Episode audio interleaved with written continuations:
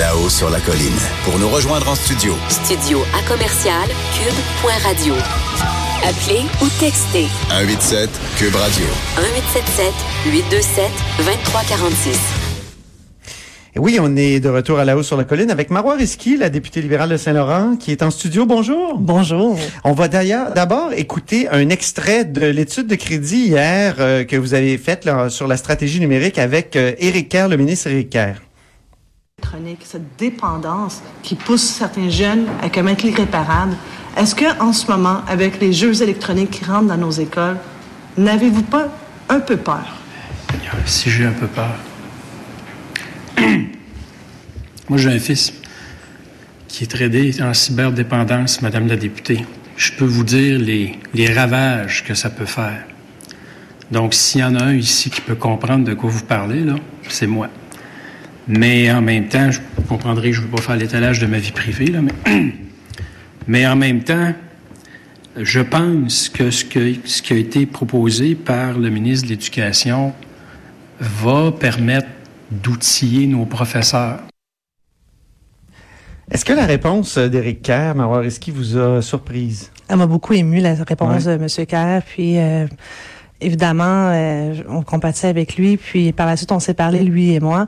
Et il est très sensible, il comprend. Euh, qu'évidemment, on peut pas amener des jeux vidéo à l'école.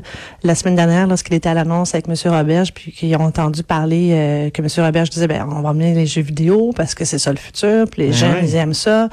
Je comprends que les jeunes adorent les jeux vidéo. Je comprends parfaitement. Mais le rôle de l'école, c'est de former les citoyens de demain. Et en ce moment, on a déjà beaucoup euh, d'anxiété chez nos jeunes. On a déjà un taux de suicide important. On a des idées suicidaires euh, importantes aussi chez les jeunes. Vous faites un lien avec les jeux vidéo?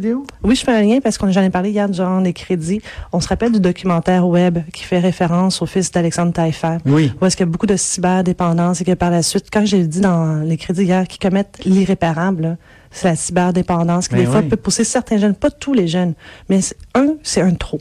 Mhm. Et on a, nous, le devoir de s'interroger avant de changer nos façons de faire dans nos écoles.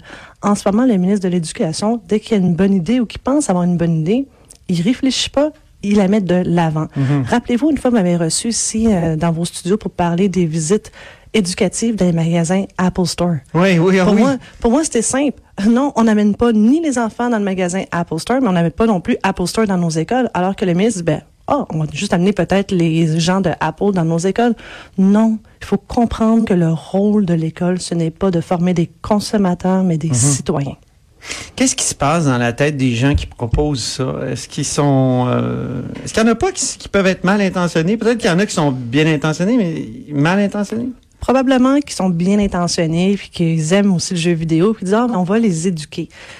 J'en suis qu'il faut former euh, les, les jeunes citoyens, nos jeunes élèves à vraiment avoir un comportement responsable dans Ouais. les jeux vidéo, mais on peut pas amener le jeu vidéo, jouer à l'école et par la suite penser sincèrement que quand ils vont arriver à la maison, ils vont moins jouer. On va juste augmenter leur nombre d'heures devant un écran de Mais C'est ça qui est télévision. terrible. Exactement. Puis euh, Moi, j'ai eu trois enfants, là. On lutte constamment, surtout les, ga- surtout quand on a des garçons, contre les jeux vidéo pour qu'ils fassent autre chose. On veut les sortir des sous-sols, on veut les sortir des chambres.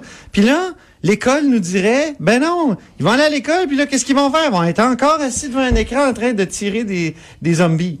Exactement. Euh, c'est parfaitement ce que euh, je, je- écoutez, sincèrement, moi j'ai- pas juste un profond malaise, je suis en désaccord profond avec le ministre de l'Éducation OK. et euh, j'appelle à ce qu'il parle avec le ministre de la stratégie numérique parce que lui est très sensibilisé à cet enjeu. Oui.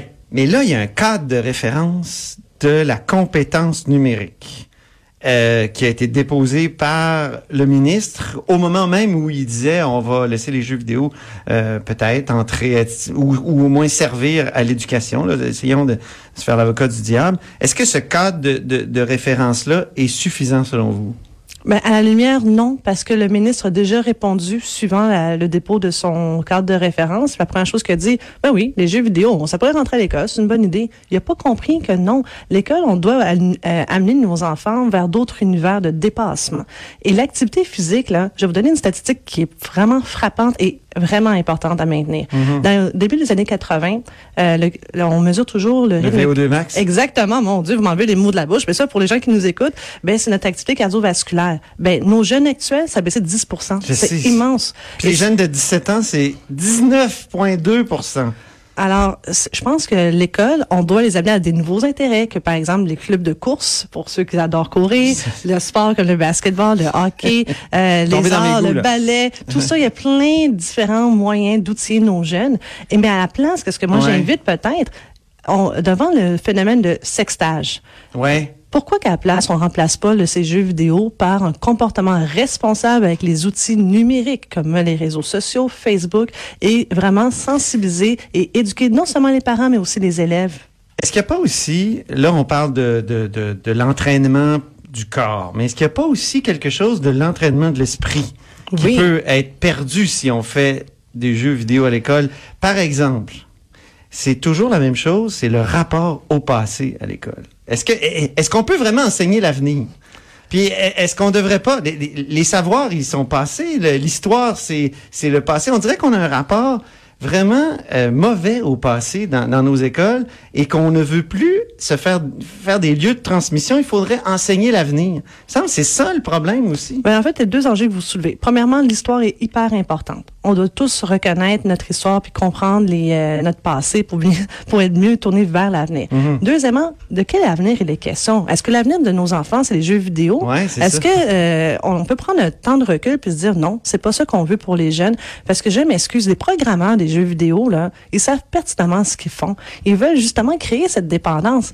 C'est pas normal qu'une personne, après cinq heures de jeux vidéo, va en faire une sixième, une septième, voire une dixième heure. Alors, il y a vraiment une dépendance qui est créée. Et ça, c'est parce que les concepteurs... Comme les cigarettiers dans le temps. Ben faudrait oui. les, les avoir, se méfier d'eux comme on se méfie. On, Ben, on a appris à se méfier. Mais moi, je des sais qu'il faut avoir une réflexion. Mais avant même cela, il y a des experts. Et quand, je regarde ce que Madame euh, Cathy Tétrault euh, nous a fait parvenir, elle, elle est avec la Fondation CCA, euh, qui vraiment fait le cyber euh, de l'aide pour les élèves et les parents, pour les Mhm. outiller, parce qu'il faut comprendre, c'est pas pour de... Les jeunes aiment les jeux vidéo et aiment les réseaux sociaux. Ça, c'est ré- réel. Mais on peut les outiller. Et elle, euh, quand elle a entendu la déclaration du ministre euh, de l'Éducation pour Ah oui. le e-sport, elle a écrit toute une lettre au ministre le 26 fév- euh, avril Ah oui. et toute une réponse. Elle dit, OK, en quoi que les jeux vidéo remplacent l'activité physique? Je vais vous le donner en absolument rien. Zéro puis une barre.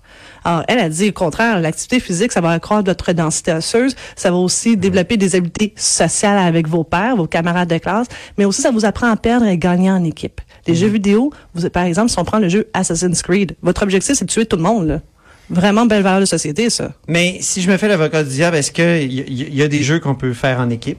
Euh, sur vidéo?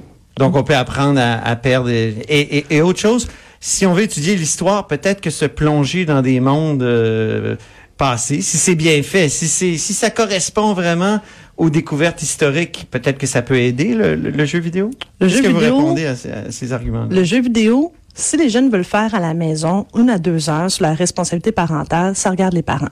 Dans nos écoles, le jeu vidéo n'apporte pas grand-chose comme valeur ajoutée, surtout qu'on sait déjà qu'il y a une tendance l'autre, que plusieurs jeunes passent déjà beaucoup trop d'heures et qu'il y a déjà une cyberdépendance.